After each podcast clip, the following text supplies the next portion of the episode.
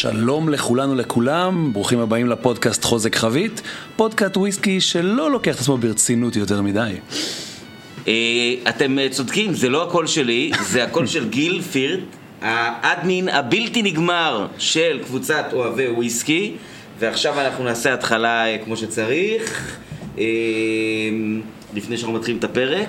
אז uh, uh, קודם כל, פרק 70, פרק חגיגי, אני uh, לרוב לא עושה פרקים חגיגיים, כמו שכולם זוכרים. אני בדיוק עכשיו, דרך אגב רציתי להגיד את זה, אחרי שהבטחתי והפסקתי, אני מעלה בימים האחרונים את כל הפרקים ליוטיוב, כי יש אנשים שמעדיפים לשמוע ככה, אז ממש היום או מחר כל הפרקים כבר יהיו ביוטיוב.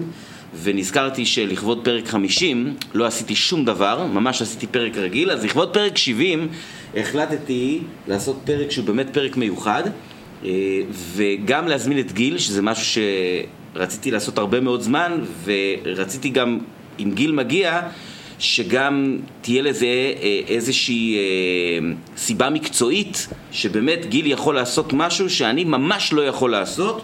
אז אני אתחיל קודם כל בלהציג אותך, אה, גיל פירץ, וגם לעשות גילוי נאות, גיל ואני חברים, אנחנו נשארו, זה אה, הוגן לומר שאנחנו מדברים, אה, אם לא כל יום בפרטי, לפחות כל יום בקבוצת וואטסאפ מסוימת, שאם החיים שלה יצאו החוצה, אף אחד מאיתנו לא יכול לדבר עם אף אחד מהתעשייה הזו. הדחה. אז כן, לגמרי. אז... אה, אז אה, אנחנו חברים, והשיחה הזו היא אה, כנראה תהיה גם שיחה יותר קלה מאשר נגיד הריאיון שעשיתי עם, לא יאומן, שכחתי איך קוראים לו. מי? עמיתי, ישי, לא, בוקס? כן. כן, חמור מאוד, בסדר. לא אז ג'יימס, כן, ג'יימס סקסון מ Compass Box. אז בכל זאת, זה נגיד אני לא אערוך החוצה, כן? זה יישאר. אז אה, אה, זאת תהיה אה, שיחה שכזו. גיל שותה וויסקי כבר לא מעט שנים, ואני חושב שקשה מאוד להתעלם מהדברים שהוא עושה באוהבי וויסקי, אם זה סקירות, אם זה פעילויות, אם זה הבקבוקים שהוא שותה, ואני אמנם אני לא מאמין בזה שכל אחד חייב להתחיל לשתות 40 אחוז ואז לאט לעלות, לעלות למעלה, ו... אבל אה, אני חושב שאם יש משהו שמאפיין את השתייה שלך, זה זה שאתה כל שנה מקדיש את עצמך לנושא. יש לך נושא שנתי, אתה קונה בקבוקים, אתה עושה טעימות, אתה משתתף, אתה מארח וכו' וכו' וכו', ולכן אחרי כל ההקדמה הזאת, אני חושב שאם יש דבר שאני חוטא לו יותר אפילו מ... אה, כמעט לא להתעסק בוויסקי אירי ואמריקאי ויפני בפודקאסט הזה, זה שאני ממש לא מתעסק עם וויסקי עולם חדש. זאת זה פשוט שאם מסתכלים על אה, כמות הוויסקי עולם חדש שטעמתי בפודקאסט, אה, כנראה שכולו יהיה וויסקי ישראלי. ואני לא חושב שטעמתי שום דבר אחר חוץ מהשני הצרפתים הנחמדים שטעמתי לא מזמן, אז זה היה רעיון שלי כבר לפני כמה זמן שאני צריך לתקן את זה, ונראה לי שאתה אדם לתקן את זה, כי זה משהו שאתה באמת מקדיש לו המון המון המון זמן. בצורה, ובצורה מודעת. זמן ומשאבים, כן. כן, זמן ומשאבים, אין ספק, כן. אה, וזהו, אה, אז, אה, אז הפרק הזה הוא פרק על וויסקי עולם חדש, ואני בעצם בגדול כמעט לא יודע שום דבר בנושא הזה, מעבר לדברים שאני פשוט קורא פה ושם, אני בהחלט לא מקדיש לזה זמן. אה, זאת גם אה, מין תקופה כזאת שאין מה לעשות, ברגע שאתה מתחיל להתפרנס אה, ממשהו שאתה אוהב, למרות שאני בסופו של דבר מתפרנס מזה כבר הרבה מאוד שנים, אבל מה שנקרא, אם אני פעם יכולתי לשבת ולקרוא ו... להתעניין וכו' וכו', אז היום לפעמים אני מחליף את הדבר הזה ב... לתת את הזמן שלי ל William Grant and Sons, או למכון התקנים. או. כן, שזה כיף גדול תמיד. אז, אה, כן, אז זהו. אז אה, אה, גיל, ברוך הבא.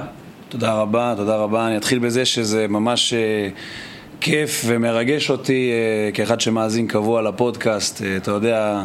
לא אומרים שבחו של אדם בפניו, אבל העשייה שלך והדברים שלך עוד הרבה לפני שבכלל אני התחלתי לשתות וויסקי. אין לי מה להגיד חוץ מתמשיך ככה, וכיף גדול לשבת פה. תודה רבה, תודה רבה, כיף שבאת. ואני הייתי שמח לפני שאנחנו מתחילים אה, עם ה, לדבר על, ה, אה, על, על הנושא שלשמו התכנסנו, שקצת תספר על עצמך. אני חושב שמי שנמצא ב, אה, בקבוצת אוהבי וויסקי, שזה כנראה כל המאזינים בטח מכיר אותך, אבל אולי לא, אה, לא מאוד אה, לעומק, ולא לגמרי מבין למה יש הרבה בדיחות כבאים. אולי הוא חושב שאתה משתתף בסרטים מז'אנר מאוד מסוים. גם, אולי גם. יכול לא להיות, יודע. כן, גם וגם. אה, אז אה, גיל פירט, זה פרת, זה בריטי, מי שמנסה. מי שמנסה כמו קולין פרת, אבל פחות כסף. אה, בגדול, בן 35, מקיבוץ אילון. בצפון הרחוק. בצפון הרחוק, מעל גבול ללבנון. ביום יום אני לוחם אש בצפון. שוויסקי זה נהיה עם הזמן תחביב אולי הכי גדול שלי. אה, ואפשר לראות את זה. אני לא שותה וויסקי כל כך הרבה זמן, אני צריך להגיד את האמת, אני נכנסתי למקום ולעידן שהכל כבר נגיש והכל קיים. וזה חלק מה, מהעניין שבאמת אני מרגיש שההיצע והדברים שאני קיבלתי זה לא כמו חבר'ה מלפני 10-15 שנה שבאמת היו צריכים אה, בקושי רב אה, להגיע לכל דבר. ההתמודדות אה, היום היא עם עודף מידע, אתה היום צריך לבדוק נכון. מה נכון ומה חומר שיווקי. נכון, ואני שמתי לב נורא בהתחלה, וזה לגיטימי, שהרבה אנשים, אתה יודע, התרגלו על, על משהו מסוים, שהם גדלו עליו, הם ביקרו, הם ראו. ומהר מאוד, אה, אם אני ככה אגיד, התחלתי, קניתי את הבקבוק סינגל מלטה, ככה שעובר את ה-300-400 שקל הראשון שלי לפני שש וחצי שנים, אז תוך שנתיים פתאום אני התחלתי משיטוט באינטרנט לקלוט שוואלה, יש ז'אנר שאף אחד לא מתעסק איתו, וזה תמיד הצחיק אותי, כי בעולם הרום לדוגמה, אף אחד לא אומר, אה, ג'מייקה? רק ג'מייקה. זה לא קורה. מכבי יש רק בג'מייקה. אז, אז אה, וויסקי, נכון, יש את העולם הישן, ואנחנו עוד שנייה נתחיל לדבר על זה, אבל באמת, כמו שאתה אומר, אני כל שנה, שנה וקצת התחלתי להקדיש לזמן ומשאבים, ובאיזשהו שלב אמרתי, וואו, וויסקי עולם חדש. אה, ומהרגע שקניתי את הבקבוק הראשון שלי, שזה בעצם של סמוגן או ערב טעימות הראשון שהייתי בו, של קבלן, הבנתי שיש פה משהו אחר לגמרי, משהו שאני רוצה לחקור, וככה זה התחיל. אז בין המשמרות בעבודה שלי ובין הזמן בית שלי, אני שותה וויסקי, עושה וויסקי, אה, מנהל באוהבי וויסקי, אני לא ממקימי הקבוצה, אני אה, מנהל שם כבר אה, מעל ארבע שנים. זה אחד הדברים, כמו שכולם יודעים, שאני הכי אוהב לעשות, אני רואה בזה לא רק שליחות, אלא גם הנאה אישית וכיף גדול, וזהו בגדול. אני מקווה שזה רק ימשיך. אני, אה, אני בגדול מסכים עם כל מה שאמרת, העולם היום הוא עולם אה, אה, קסום כן. לחובבי וויסקי, אה, ולדעתי גם לפעמים קצת מבלבל. נכון. ולכן אני, אני, אמנם אני לא חושב שכולם חייבים ל- ל- לעשות את אותו מסלול, אבל אני כן חושב שהיום אה, אה, אנשים מפספסים דברים נורא נורא כיפים ופשוטים, כי הם נכנסים, ל... אם זה לאוהבי וויסקי או אם לכל מקום אחר. ישר קופצים לקומה באמצע. כן, כאילו הוויסקי הראשון שלי זה גלנפידיך 12, הוויסקי השני שלי זה single cask של קילהומן למייזון, כן, כן. והוויסקי השלישי שלי זה סיינט מגדלן. זה, ה- זה המסלול היום. אני, אני, אני מסכים איתך, וטבעי שזה קורה, לדעתי, אבל יש דווקא בתקופה האחרונה דבר שהוא מאוד יפה בעיניי. אני כן רואה שבגלל, לא יודע אם זה עליות המחירים, לא יודע אם זה הריבוי בקבוצות ואנשים נכנסים, ש... אנשים חדשים שנכנסים, אני דווקא כן רואה שיש טיפה חזרה אחורה, ואנשים מנסים, גם אם כבר ניסו משהו שהוא טיפה יותר מתקדם, אבל בגדול אתה צודק, היום המסלול הוא מהיר. אני גם חוויתי מסלול די מהיר, נכון, הכרתי פידיך, הכרתי מורנג'י 10, הכל נכון, אבל הבקבוק הראשון שאני קניתי הביתה היה בכלל אה, בונהבן, שזה משהו יחסית מתקדם, היום זה בקבוק שיש אותו לכל אחד בבית. כן. אה, וכן, אתה צודק. הוא גם בעיניי קצת אה, סמל בונאבן, זאת אומרת, אם אתה מסתכל על, ה, על הטרנדים בארץ, בתוך, האנש, כאילו, בתוך הקהילות של חובבי וויסקי, כן, כן. אז, אה, ואני אני מדבר איתך, קהילה הראשונה הייתה פורום תפוז, שזה לפני, אני לא יודע מה, 15 שנה, מכיר. כאילו כל שנתיים היה את הבקבוק. שהפך להיות חובה, חובה. שאיך אתה לא מכיר, איך, איך אין לך שניים בבית? מה ההמלצות? בונהבן 12. כן, אז הבונה 12 הייתה הדוגמה, אה, אה, ואברלור הבונה הייתה לו תקופה, כן, וגלן. פרקלס 105 הייתה תקופה, שזה כאילו, אה, זה חוזק חבית, אתה לא יודע מה זה, אז זה בסדר, זה העולם. אה, אז אוקיי, בוא, בוא נעשה את ה... זאת אומרת, אה, נתפקס לתוך התחום הזה של, אה, של. העולם החדש, כן. וכדי לתת איזשהו פתיח, רק כדי, נקרא לזה בתור אה, איזה מין גירוי כן. אה, למאזינים להבין על מה אנחנו מדברים, זאת למה החלטנו ש... שהפרק הזה חייב לקרות, הייתי שמח אם תדקור לי שתי נקודות זמן, שהשנייה היא היום, זאת אומרת, מה קורה היום כן. בעולם הוויסקי מחוץ לעולם הישן, עולם ישן אנחנו מתכוונים לחמש מדינות, כן. אוקיי? אה, שהן? אנחנו נדבר, אנחנו נדבר על זה, בגדול אני, אנחנו יודעים להפריד אה, את סקוטלנד ואירלנד וכל מה שקרה שם והאפיון של הוויסקי, שזה מה שאנחנו נדבר עליו יותר, הסינגל מאלט, single pot still, תעשיית הבלנדים אה, הגדולה שזה. יש לנו את ארצות הברית וקנדה, עם היסטוריה גם של 200 פלוס שנים. שהתחילו די במקביל עם מה שקורה בסקוטלנד ואירלנד, אבל זה משהו אחר, צריך לדבר על זה, זה לא סינגל מאלט, אני לא אומר פחות טוב, יותר טוב, זה וויסקי לכל דבר ועניין, אבל אם בקנדה זה היה חיטה, בארצות הברית כל תעשיית הברבן, ויפן, שממש השנה חגגה מאה שנה לוויסקי הראשון שלה, למזקקת ימזקי, אה, שפתחו אותה אה, בעצם שתי האגדות אה, מאחורי תעשיית הוויסקי היפני. וזהו, וחשוב להבין שזה המזקקות מבחינתנו, העולם הישן, גם, גם יפן שהם מאה שנה, כמו שאמרת. היא נכנסת לתוך הדבר הזה. בסוף הם אה, יונקים את התרבות שלהם מסקוטלנד. לגמרי, לגמרי. ובהמשך, שנאפיין את הדברים, נראה שגם ביפן היה ניסיון להפריד למה בעצם uh, טאקצורו uh, עזב את ימזקי? כי הוא רצה לפתוח משהו דומה לסקוטי, הוא רצה את יואיצ'י, הוא רצה את הטיפה מעושן, הוא רצה, כאילו זה העניין שם. Uh, בהתחלה הם רצו וויסקי משלהם, שהוא עדין יותר, דומה יותר לתעשייה היפנית, אז זה ככה נותן איזה פתיח טוב. אה, ואז... רגע, אמרנו שתי נקודות זמן, אז הנקודת זמן הראשונה תהיה בעצם... נהיה, נהיה כל 1923 ו... ויותר. אה, אחורה. מעולה. בסדר?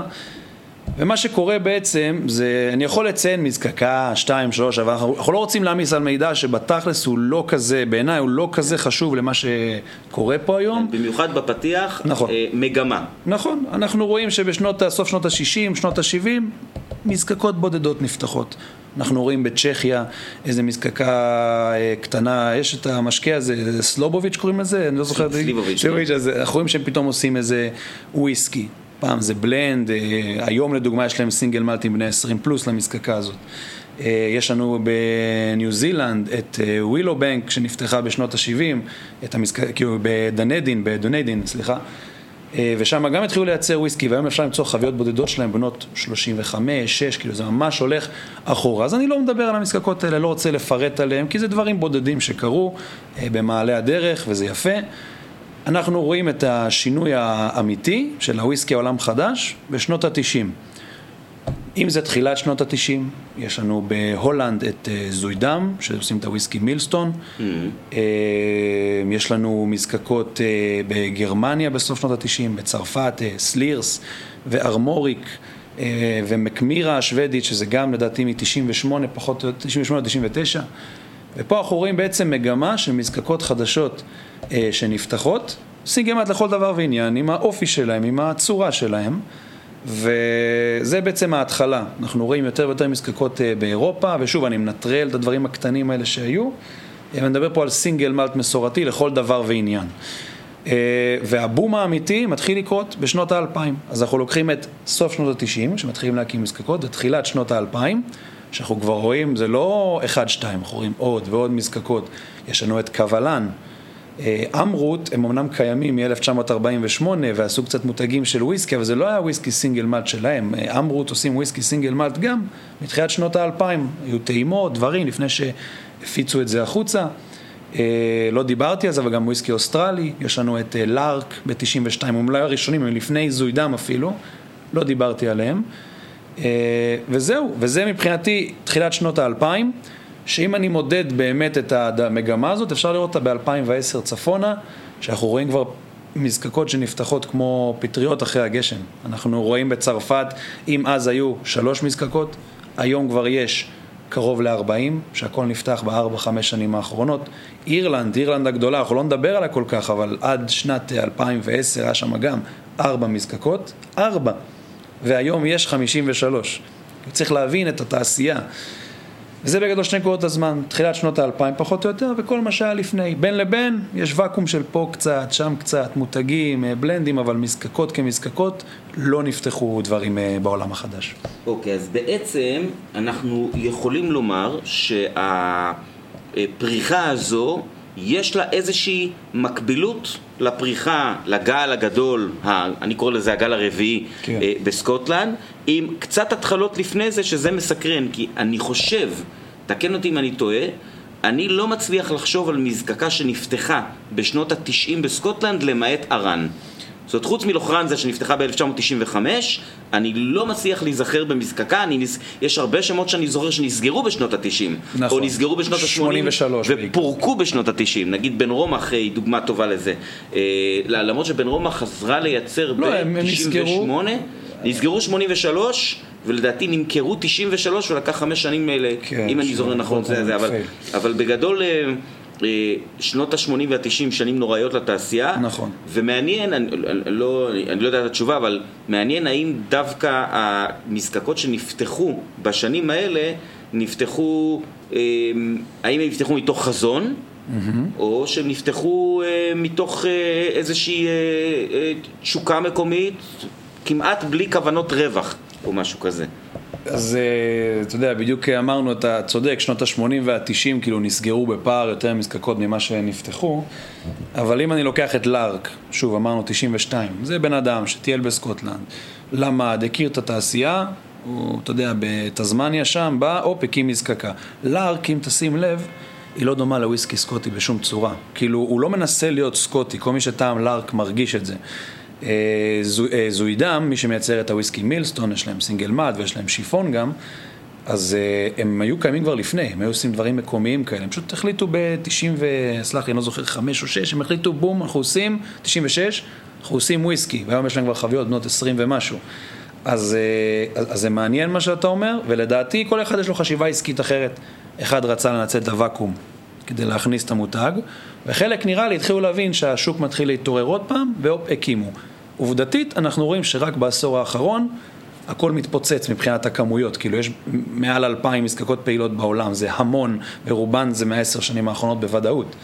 אז אה, לדעתי זה, אתה אומר חזון זה נכון, אבל לדעתי זה פשוט נטו עסקי, זה עסקי. אני, אני חושב גם שבעיקר במקרים שבהם אה, מה שנקרא העסק כבר קיים, כן? כן. אז אם קל. אתה כבר, כבר יש לך דוד, אתה כבר עושה, מישהו שאל אותי בסדנת אה, גלנפידיך מ- לפני שבועיים, למה כל כך הרבה מזקקות אה, וויסקי עושות גם ג'ין? אתה יודע, זה, התשובה לזה אה, היא אותה תשובה ללמה לטפס על האברסט. כי זה שם, זה, שם. החומר כבר שם, הדוד שם, נכון, זה, זה נכון. אפילו יותר פשוט לעשות את זה, בטח לא צריך לחכות הרבה שנים. כן. אז אם אתה אומר שמישהו עשה משקה מקומי הולנדי, אז אתה דוחף לדוד אה, דגן אחר, אתה קצת משנה את ה... כן, קונים דודים. חדשים וזה, אבל בגדול זה כבר אה, קיים, ויש יש הרבה מזקקות כאלה בעולם. צרפת מומחים בזה, כל מיני אה, מקומיים שעשו תזקיק פירות, או שווייץ, שאנחנו תכף גם טיפה נדבר על וויסקי שלהם, אה, שהם, אה, היה להם שם מבשלה. הם פשוט החליטו לקנות דוד ולעשות עוד משהו בשנת 2001-2002. אז זה פשוט הרבה פעמים היה קיים שם, והם רצו לנסות לעשות משהו. אגב, את הוויסקי, אה, את הוויסקי סנטיס אתה אולי מכיר, זה וויסקי שבארץ בזמן האחרון עולה חזק, עם הריח של הבשר כן. המעושן והגומי והזה, אז זה עוד, זה דוגמה מעולה לוויסקי שלא מנסה להיות סקוטי. אה, שוב, זה כבר היה קיים שם, ופשוט החליטו לזרום על הטרנד ולעשות. אז בואו נתחיל אה, עם אה, בעצם, אז יש לנו את החמש מדינות של העולם הישן, אז אה, אם אני שם בצד, נקרא לזה את הפיקנטריות, כן. כן? זאת אומרת, אני רוצה לשאול אותך מי המדינה הראשונה שהצטרפה לחמישייה הזאת, אז נגיד, אם אני מתחבר לפתיח שלך, צ'כיה היא לא המדינה הזאת. יש לא, לנו פיקנטריה, לא, אבל נכון. להגיד שצ'כיה היא מדינת וויסקי, אי אפשר. מי מדינת הוויסקי הבאה מבחינתך שהיא ממש מדינת וויסקי? אז אה, איך שאני רואה את זה, אני חייב ללכת למקום שאני אה, רכשתי בקבוק ראשון, זאת אה, שוודיה. מד... עובדתית, היסטורית, זה לא נכון, כי יש לנו באוסטרליה לפני, ויש כמה מזקקות כבר שיש להם כמה שנים באוסטרליה, אז התשובה היא אוסטרליה, אבל אני מסתכל על שוודיה היום כמדינה שהיא פשוט מדינת וויסקי, שכבר ממש אפשר לאפיין את הוויסקי שלה. אז אוסטרליה ושוודיה. וממש מיד אחריה, אנחנו מדברים על, אה, אני חושב פשוט אה, שטיוואן, היא עשתה מהפכה בשוק הזה. טיוואן מבחינת קבלן עשתה מהפכה. גם אם אמרו תעשו סינגל מלט טיפה לפני וזה, אני נותן לקבלן את ה... אם אני אומר עולם חדש, אני מסתכל אה, קבלן. כאילו קופץ לי קבלן, קופץ לי שוודיה, קופץ לי אוסטרליה. אוקיי, אז, אה, אז קח אותנו לאיזושהי אחת מהמדינות האלה, ונתחיל לדבר על אה, מה קרה, מה קורה, ואנחנו תן לנו איזושהי דוגמה. אין בעיה. אז אני, בגדול, בוא נתחיל עם הוויסקי הראשון שאני קניתי לפני, לא זוכר, שלוש ומשהו, ארבע שנים. קניתי בקבוק של אה, סמוגן, מזקקה שוודית שאני מאוד אוהב, אני בקשר עם הבעלים שם, עשינו ערב סמוגן לפני שלוש ומשהו שנים שגם אתה היית בו. Mm-hmm. בעצם כרגע בשוודיה יש את מקמירה, שמקמירה מההתחלה אומרים, אנחנו לא סקוטים. הם עשו מזקקה ירוקה, הכל בגרביטציה, הכל זה. אנחנו מאמינים בדברים מקומיים. הם מעשנים עם צמח ערר מקומי, יש להם שעורה מקומית, הם מעשנים בעץ מקומי שהוא בכלל לא חוקי בסקוטלנד, משקאות שוודים. אה, וסמוגן הוא בא ואומר, אני סמוגן וגם היי קוסט, אבל אני מדבר עכשיו ספציפית על אה, סמוגן, אני בא ואומר, אני רוצה להיות דומה לסקוטי. אני אה, פארק קלדנבי, הבעלים, מי שייסד את המקום, אני רוצה להיות סקוטי. והוא בא ומנסה לקחת את המודל של הגבולין, גם ב-PPM, הוא מעריך את המזקקה, את הזמן תסיסה, הכל הוא לוקח מהם. אמנם הכבול שלו והלתת שלו, זה הכל מגיע מהספייסייד, אבל בגדול, הוא אומר, זה מה שאני רוצה להיות כמוהו. ואז אני זוכר את עצמי קונה את הסמוגן 8 שיצא בזמנו בחבית סוטרן, ויש לי מקמירה בבית, יש לי איזה היי קוסט ישן כזאת מהתקופה שקראו להם בוקס, עד שקומפס בוקס טבעו אותם. אה, ואז אני שותה אותם, ובואנה, יש פשוט הבדל עצום בין מקמירה, העדין, הטיפה מתוק יותר מדי, הטיפה הזה, לבין הוויסקים של הייקוסט וסמוגן, שסמוגן כמובן מעושן, הייקוסט לא היה מעושן מה שהיה לי, וההבדלים עצומים, ואני אומר, בואנה, זה כל כך טוב למשהו לא סקוטי, העשן, המורכבות, איך שזה מתפתח, ואני אומר, אני לא מאמין, זה בן שמונה? אז עוד לא היה פופולרי שכל מזקקה סקוטית מוציאה וויסקי חמש, שש, שבע. ואני אומר, לא יאמן, זה מה שוויסקי עולמי יכול לעשות, ומשם התחלתי לחקור בעצם את הנושא הזה. ואני גם אקח אותך לחוויה שלי מקוולן. אני יושב בקוולן בערב עם אה, חבר'ה מהמזקקה, זה היה במיל קנני. ואני שותה ושותה ושותה את הבקבוק כניסה, את הזה, יש לך את הסוליסטים של השרי, של הרום היה שם, כל מיני דברים. ואני אומר לעצמי, בואנה, וויסקי באמת טוב, כאילו, הוא שונה נכון, והכי התרשמתי מהבקבוק כניסה. נכון, הוא קצת יקר, הבקבוק כניסה שלהם, אבל אמרתי, בואנה, איזה רשמים, איזה טעם. ומאז גם התחלתי טיפה, יש לי, היה לי לפחות אוסף לא קטן של קבלנים בבית. מודה שאני לא נמנה על חובבי המזקקה. זה בסדר. כאילו, ו... אה, זה תמיד מרגיש לי כאילו זה, ה, נגיד הקוולן סוליסט בברבן, okay. כן. זה אחד הברבנים הכי טובים שטעמתי. הוא לא נכנס מבחינתי לקטגוריית הסינגל מאלט, אני אה, מסייג את החבית אה, הסוליסט אה, פינו, אפילו יש לי בקבוק בדרך. פינו, הזהב, כן. כן, הפינו מדהים. אז, אז זה, זה שוב, זה מעניין, כי גם על הסוליסט שרי, או שוב, זה חוויות בודדות, זה יכול להיות uh, כל פעם משהו אחר, אבל הסוליסט שרי גם, חבר'ה אומרים, זה שרי פשוט uh, מחוזק וטעים. ויש בזה משהו, אבל אני, אחרי שטעמתי כמה, אני לא יודע להגיד בדיוק מה אופי המזקקה, ואולי זה חלק מהבעיה, אבל מה שהם מוציאים, אני מרגיש שיש איזה מלאכת מחשבת מאחורה, אני מרגיש שיש מורכבות, ואני נהנה מזה. אה, אז אלה שתי מזקקות ושני דברים. אה, שוב, אני יכול לקחת אותך לכל מזקקה שתבחר ולהגיד איך אה, נתקלתי בה, אבל זה פחות האישו. זה המקום, ש... זה המזקקות שהכניסו אותי לתוך הדבר הזה, ומשם, אתה יודע, כבר הרבה מים... נשפכו, אה, עברו בנהר. אז רגע, אז, אז שוודיה היום היא מדינה שאתה יודע להגיד כמה מזקקות יש בשוודיה? פחות אני, או יותר? אני לא יודע להגיד, אני יודע להגיד לך שיש, אפילו אם אני סופר, כן, אני לא רוצה לספור בדיוק, יש כאלה שעכשיו בדיוק בבנייה, בדיוק פותחים, אבל כל סקנדינביה, יש בה לדעתי באזור ה... אפילו אני לא אגזים ואגיד קרוב ל-100 מזקקות, כאילו זה משהו מטורף. בשוודיה ספציפית, יש שם אה, שלוש גדולות ומוכרות. יש המון, המון מזקקות חדשות שבדרך או שכבר נפתחו. סמוגן היא אחת מהשלוש כן, האלה? כן, אוקיי. שמקמירה היא הראשונה, היא החלוצה, אה, ואני ממש יכול להגיד לך, לפחות בראייה שלי, שבוויסקי שוודי אולי זה בגלל העישון שם, אולי זה בגלל איך שהם אה, מכינים את הדברים, האופי של האנשים, אבל יש להם אופי נורא ירוק. אם אני משווה את זה למשהו, אני לוקח את זה למקום אולי טיפה היילנדי, טיפה איזה... גם סמוגן, יש לו אלמנטים ירוקים של עזבוניות, של אדמתיות כזאת, וגם במקמירה מרגישים שהוא טיפה פרחוני, עם כל המתיקות והשכבות של החביות אה, יין מקומי, רום. אה, וגם היי קוסט, זה אותו סגנון. ואיך בעולם כן. אה, ממה שאתה לפחות מתרשם ומתחבר, איך העולם מגיב לוויסקי שוודי? לדעתי, זאת, לדעתי... יש הערכה או שיש התנגדות, נקרא לזה ככה? לדעתי יש הערכה רבה. Uh, היום, אני לא צריך לספר לך, אתה שוחה בחומר הרבה יותר ממני, תעשיית הוויסקי עוברת uh, מהפכה בשנים האחרונות, כולם מחפשים את השוק הצעיר, כולם מחפשים יותר uh, uh, פתיחות, לעשות יותר דברים, ומקמירה, אפשר לצחוק, אתה יודע, חבר'ה, יש חלק שאוהבים, חלק שלא אוהבים, אני סך הכל, גם אם אני לא אוהב משהו של מקמירה, אני, אני מכבד את הניסיון, באמת, ברמה כזאת, לעשן בתוך איזה מערה מקומית, דברים כאלה. ואני חושב שהעולם מגיב בצורה טובה. אני, סמוגן זה משהו עם שם של כל הקונוסורים במרכאות, אה, סמוגן, סמוגן, סמוגן. היי קוסט, אתה יכול לראות ביקורות שלהם אצל בלוגרים, ציונים מאוד גבוהים בכללי. וויסקי עולם חדש לאחרונה תופס תאוצה אצל בלוגרים. ואני חושב שזה ממש, זה תהליך שלקח כמה שנים, אבל היום מדברים על זה, לא אני אגיד לך יחד עם וויסקי סקוטי ואירי, אבל מדברים על זה, וזה לגמרי שם. אתה יכול לראות שכל הזמן עושים סקירות של וויסקי עולמי, אתה יכול לראות יותר תמונות, תסתכל באוהבי וויסקי, שאתה, אתה יודע, שאתה באמת פעם נכנס, כמה וויסקי עולם חדש עולה שם, מלא, מלא. לפני שלוש-ארבע שנים זה פשוט לא היה ככה. עכשיו, אם אני, אז זאת, שתי המדינות הראשונות שהזכרת, אז שוודיה, שוודיה, חוץ מקבלן, כן. האם יש עוד מזקקות טיוואניות? כן, יש את מזקקת ננטו, שהיא מזקקה גם, הם אוהבים לכתוב, לא זוכר, שהם כבר 40 שנה מייצרים וזה, אבל הם לא מייצרים וויסקי, זה חברה ממשלתית ננטו, הם עושים את הוויסקי עומר, והם בגדול מייצרים וויסקי באזור, אם אני לא טועה, עשר שנים, אל תפוס אותי במילה המדויקת. אני טעמתי עומר פעם ראשונה בפעילות שלך לא מזמן, ואני לא יודע למה, הייתה לי זה, אולי בגלל שאני לא אוהב קבלן, ואני אתה יודע, אני מוגבל בכמות הבקבוקים שאני יכול לקנות. ברור, ברור.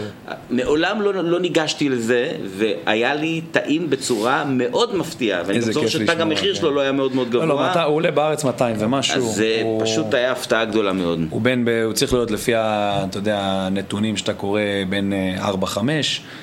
וזהו, והם עושים הרבה דברים, הדברים המיוחדים שלהם לא כל כך רואים את השוק העולמי, זה יותר מקומי, אבל בגדול ננטו עושה אחלה וויסקי, היה לי גם בבוק של הבוטיקי שהיה מעולה. אז זה מבחינת טיוואן, השתיים האלה, ורק כדי סתם שתבין את הגודל, קוולן עושה תשע מיליון ליטר אלכוהול טהור, נכון? ככה אומרים בעברית. שזה המון, זה נכנס ב... לדעתי זה נכנס ב top 25 בסקוטלנד 9 כן, מיליון. 9 מיליון זה לצורך העניין, כן, בשביל לסבר את האוזן. טיפה יותר זה, מקולילה, אה, זה פחות או יותר. כן, קולילה זה 6.5 מיליון, זה יותר מבלוויני, זה כן. יותר מגלן מורנג'י, כן, 9 בדיוק. מיליון זה, זה הרבה. המון, מפ, מפלצת ענקית, כן. אני אוהב להגיד מפלצת על דברים כאלה, זה מפלצת. ויש, אנחנו לוקחים עוד מדינה שדומה לקבלן, ועוד שנייה נדבר על זה גם, על כל הקטע של האקלים ואיך שהם מתייחסים לוויסקי. יש לנו את אמרוט, אה, שוויסקי הודי, שוב, יש לנו את אמרוט ופול ג'ון, שזה הוויסקים היותר אה, מפורסמים מהודו, המוכרים. אז אמרוט לצורך העניין, הם קיימים אה, מקום אה, מדינת ישראל. כאילו, יש אמרוט. שהיא גם אה, כמו מדינת אה, הודו, אותה, אותה אה, שנת מגניב, הקמה. זה, זה לא ידעתי, אבל אה, אמרוט קיימים המון שנים, פשוט הם היו עושים דברים מקומיים, היה להם איזה מותג בשנות ה-80, מותג של אה, וויסקי, אבל זה לא באמת וויסקי, זה היו עושים ממולסות, היו עושים מזה, היו עושים בלנדים, והיום הם אה, סינגל מאט, שוב, הם עושים מלא דברים, הם עושים גם שיפון, הם עושים גם רומים, הם, יש להם, אבל יש להם מותגים משלהם, אבל אמרוט היום, שאני מסתכל עליהם, זה סינגל מאט, וזה גם מזקקה יחסית גדולה, היא לא גדולה כמו קבלן, אה, וזה שתי המזקקות שמובילות בקטע של הוויסקי, שהוא לא דומה לסקוטים. אוקיי, אז רגע, אז אני רוצה לשאול אותך בעצם, אה, זאת אומרת, היינו כבר, כבר בשלוש מדינות עולם חדש, כן. שוודיה, זאת אומרת, דברים שממש דיברנו עליהם. אה, טיוואן, גם הודו, כן. שוודיה, טיוואן והודו. למעשה, אה, לפחות ממה שאני יודע, אין שם חוק וויסקי שהוא נוקשה או מסודר, שהוא מקביל נגיד ל-SWA, או ל... אה, אני לא יודע איך קוראים. ל- למי שקובע את החוקים בארצות הברית, כן. אבל ספר חוקים יהיה שם, נכון. כן? אה, באירלנד נרמז לי כבר על ידי מישהו שמדובר באיזה שתי זקנות בחדר ולא באמת אוכפים שם שום דבר. לא, לא. ואני מניח שבקרוב לא אוכפים שם כלום. אבל בלאגן.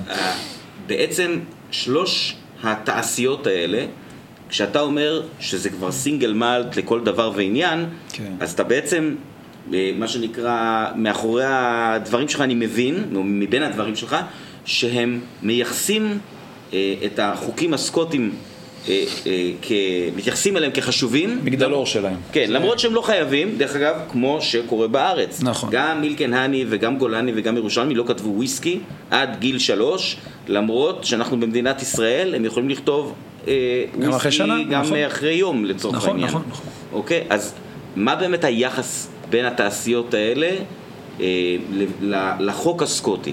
גם אם לא, נקרא לזה, אם אמנם החומר הוא לא ההשראה ברמת הטעמים, כן. אבל כן ברמת בקרת האיכות.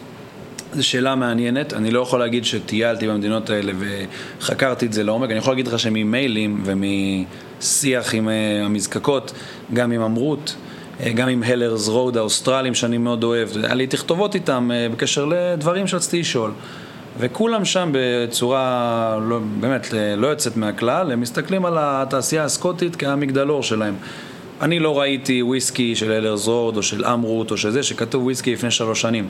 אולי יש דברים קטנים שאני לא יכול לקחת, אתה יודע, האירים יש להם את השטויות שלהם, אתה יכול להשתמש בכל עץ, נכון, יש להם את הקטע הזה, אה, אתה יכול להשתמש בארז יפני לצורך העניין, אבל בסופו של דבר, את הדברים האלה אני לא רואה, לא רואה באמרוט, לא רואה באלרס רוד, אין להם את הדבר הזה. אה, לא רואה את זה במקמירה דווקא יש, בסדר? אבל אה, אני לא רואה את הדברים האלה ברוב המזקקות, ככה שהם לקחו מצפן.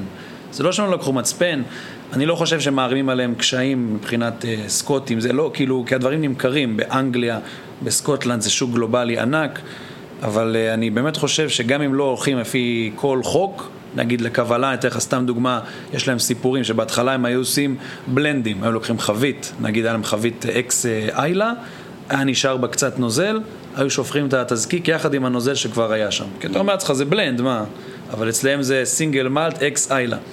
ויש סיפורים מההתחלה שלהם שאנשים כעסו, סרג' כתב על זה בזמנו, זה בלנד. אני אומר ככה, כאילו, הם כתבו ככה, זה נכון, לדעתי הם חטפו קצת בראש על החוסר שקיפות, והתיישרו עם הדבר הזה. בסופו של דבר, אם זה יצא טעים, אז סבבה, אבל אני בעד שיהיה, שיהיה שקיפות. גם אם אתם עושים ככה, תכתבו.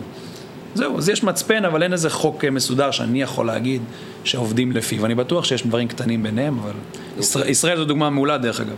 שמיל קנני הם כאילו אומרים, אנחנו הולכים אחרי התעשייה הסקוטית, ואנחנו יכולים לראות את uh, uh, גולני וירושלמי, שגם כמובן יש להם דברים שהם הולכים לפי התעשייה, אבל להוציא וויסקים, uh, אתה יודע, בני חצי שנה, שנה לירושלמי. Uh, אני לא נתפס על זה אם כתוב וויסקי או ספיריט או זה, אתה מבין? אבל אז זה יוצא, זה יוצא הרבה. קילחומן שהוציאו אותה בין חצי שנה, שנה, שנתיים, הם כתבו ספיריט. אבל אה, שוב, אם זה טעים וזה נחמד... שם יש רגולציה ואין מה לעשות. זהו, בדיוק, בדיוק. כן? אה, כן. אוקיי, אז, אז לצורך העניין, אני כן ארצה שאנחנו נדבר על הנושא של האקלים אחרי זה כ... ברור. זה...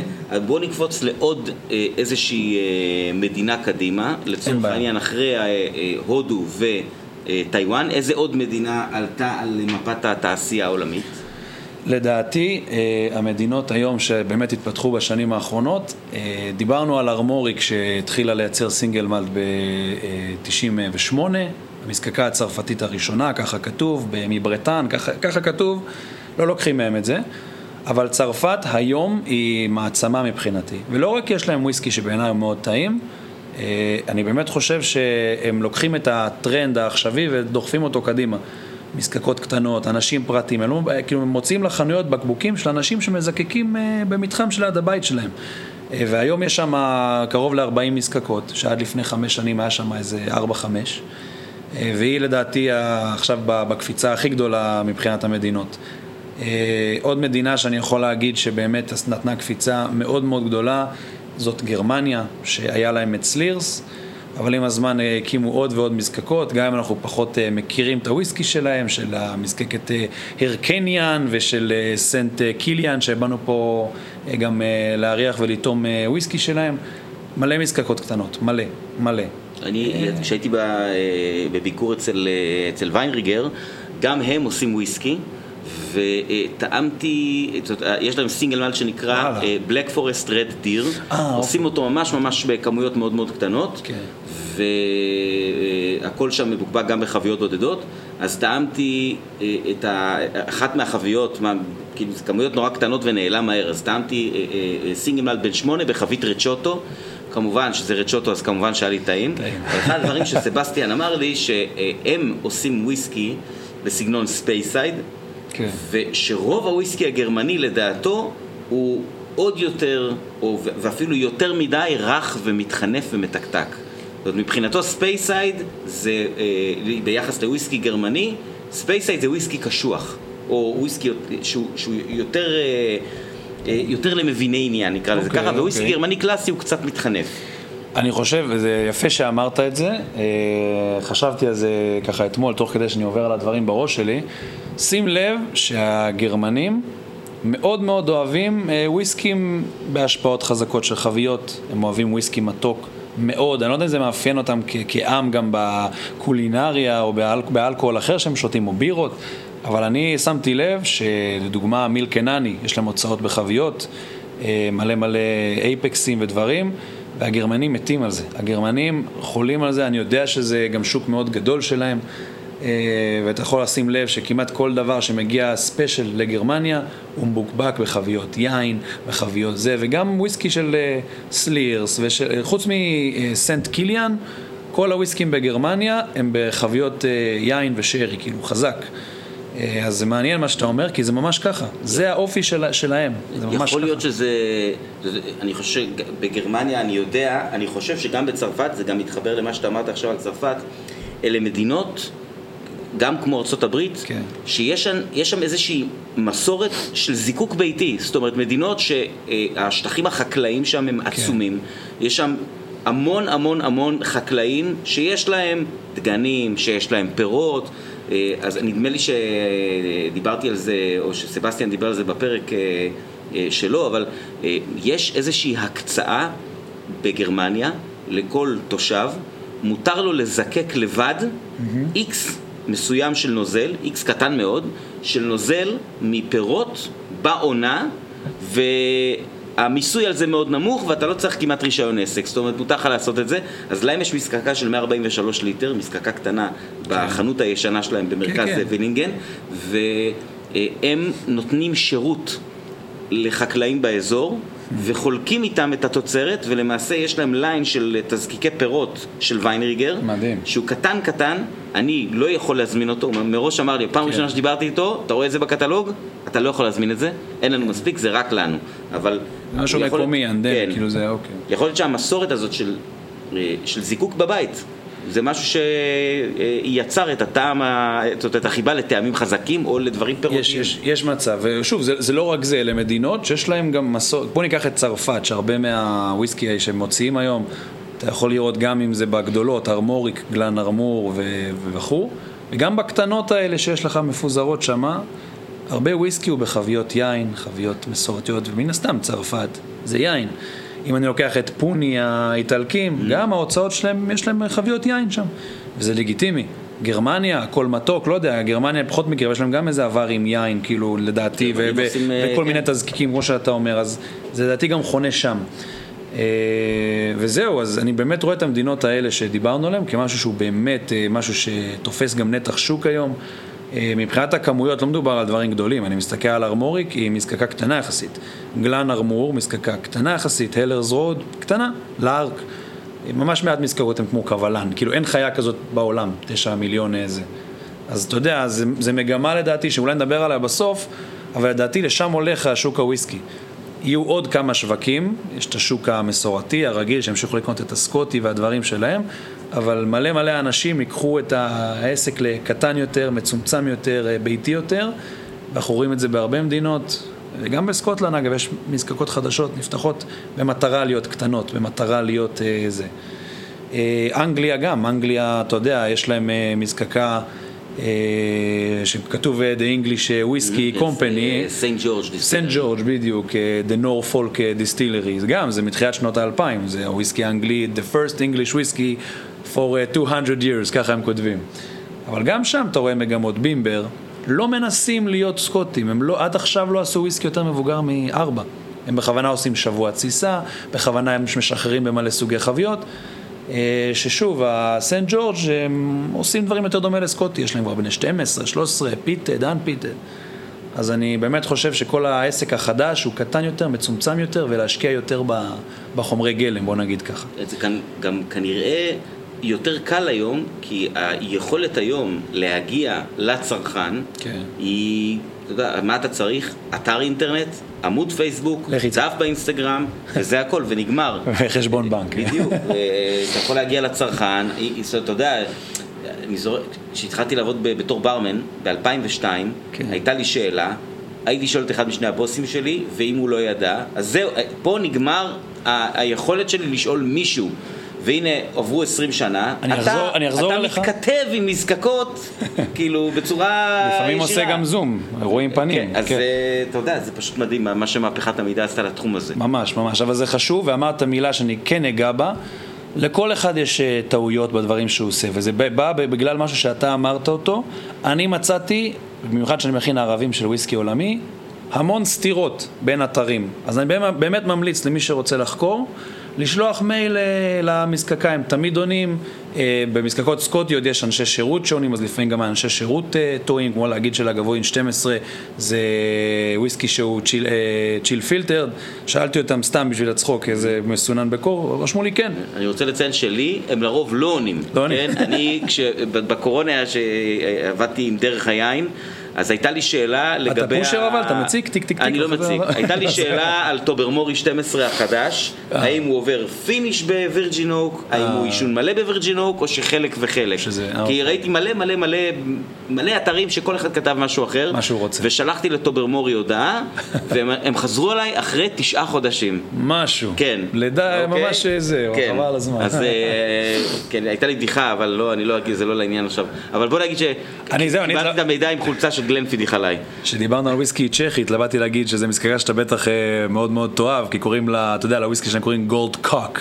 אז אה, אמרתי אולי... אוקיי. טעם של בית- של בית צ'כי. יכול להיות, יכול להיות. אבל אה, בלי קשר לזה, העניין היום הוא באמת לתפוס את המזקקה, את האנשים מאחורי, הם עונים, הם עונים על הכל. יכול להיות שהם קצת, אתה יודע, אתה אוהב להגיד פיקינטריה, הם קצת מסבנים, קצת פה, שזה יישמע מרשים ורציני יותר.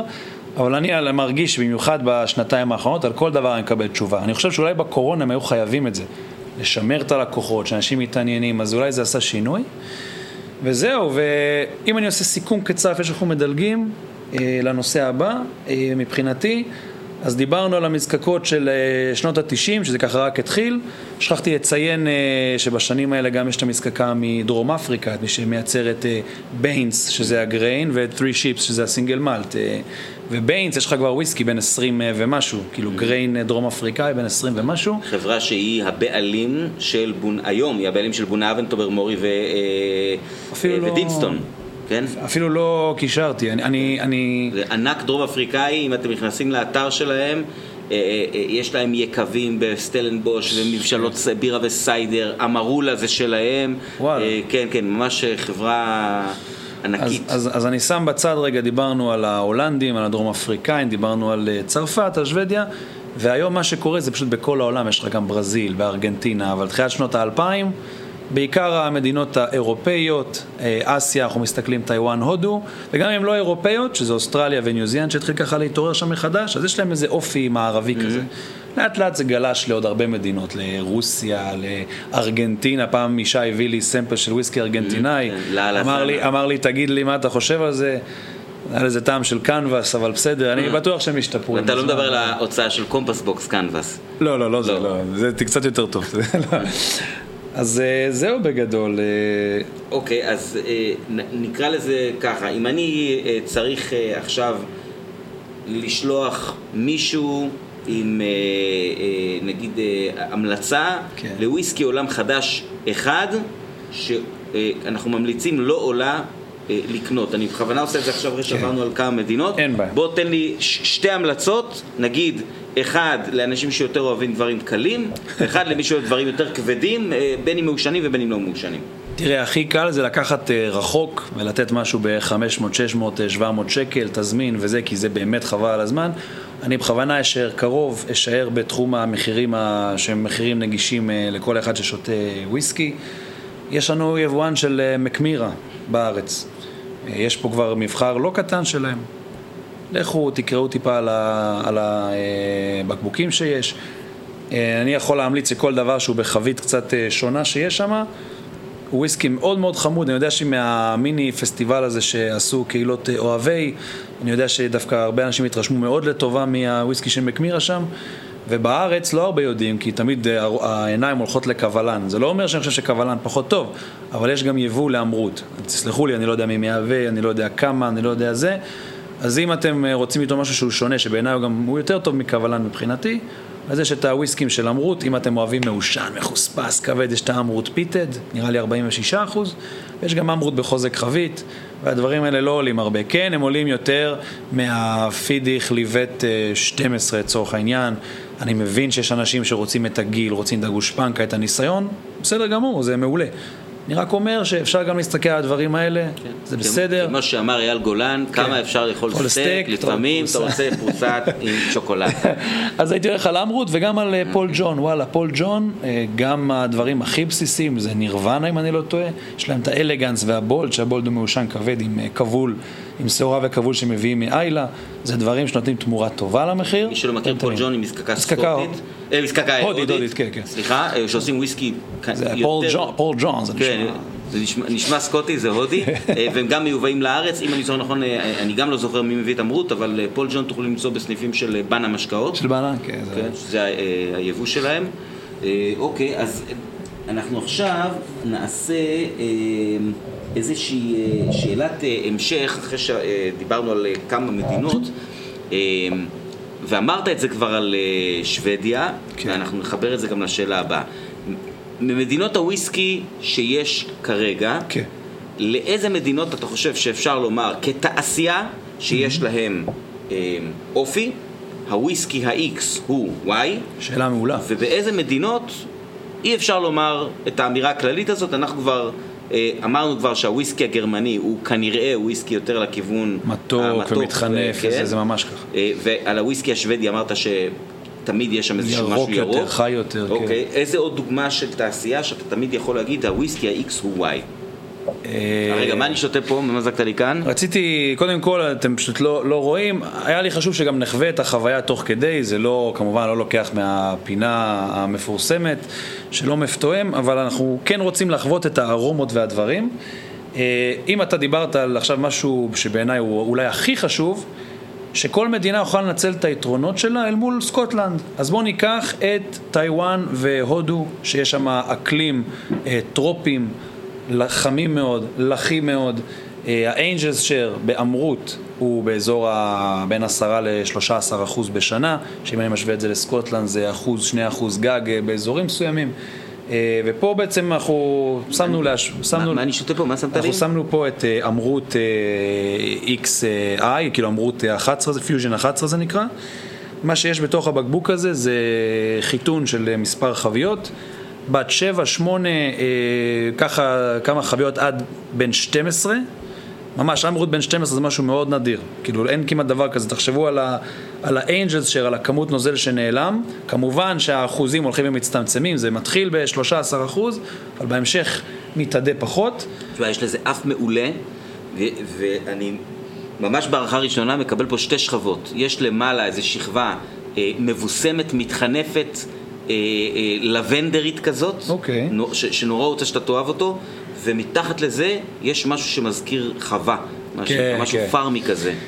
יפה, כי ממש מעט חביות, לא הרוב, הן אה, גם כבוליות. Mm. וויסקי מעושן כבד. מה בעצם אני מקבל ב Amrut וב Kavalan? זה את החוסר איזון. אני מקבל את הרשמים שלא מקבלים בסקוטי, המלוכלך הזה, הטיפה, אומרת חווה, האדמתי הזה, המת... האקסטרה מטובלן הזה.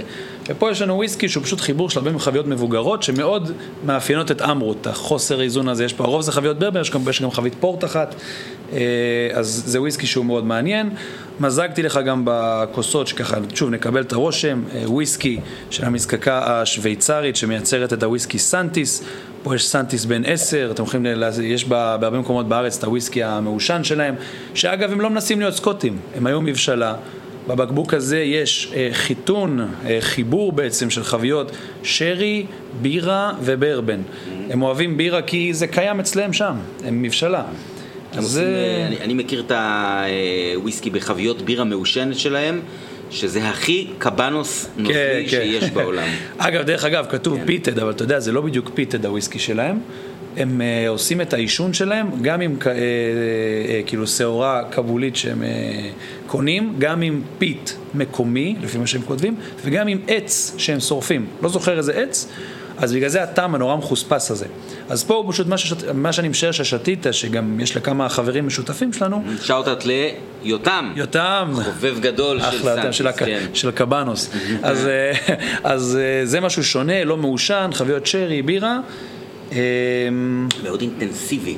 למרות שהוא לא מעושן, יש פה איזה מין... אה, אני חושב שזה החביות בגדול, אבל כן, הוויסקי עצמו הוא וויסקי נורא, לדעתי, גם יש לו איזה חוסר איזון, הוא לא סקוטי, השימוש בחביות בירה זה דבר שאנחנו רואים אותו, רואים אותו בשנים האחרונות יותר בתעשייה המסורתית.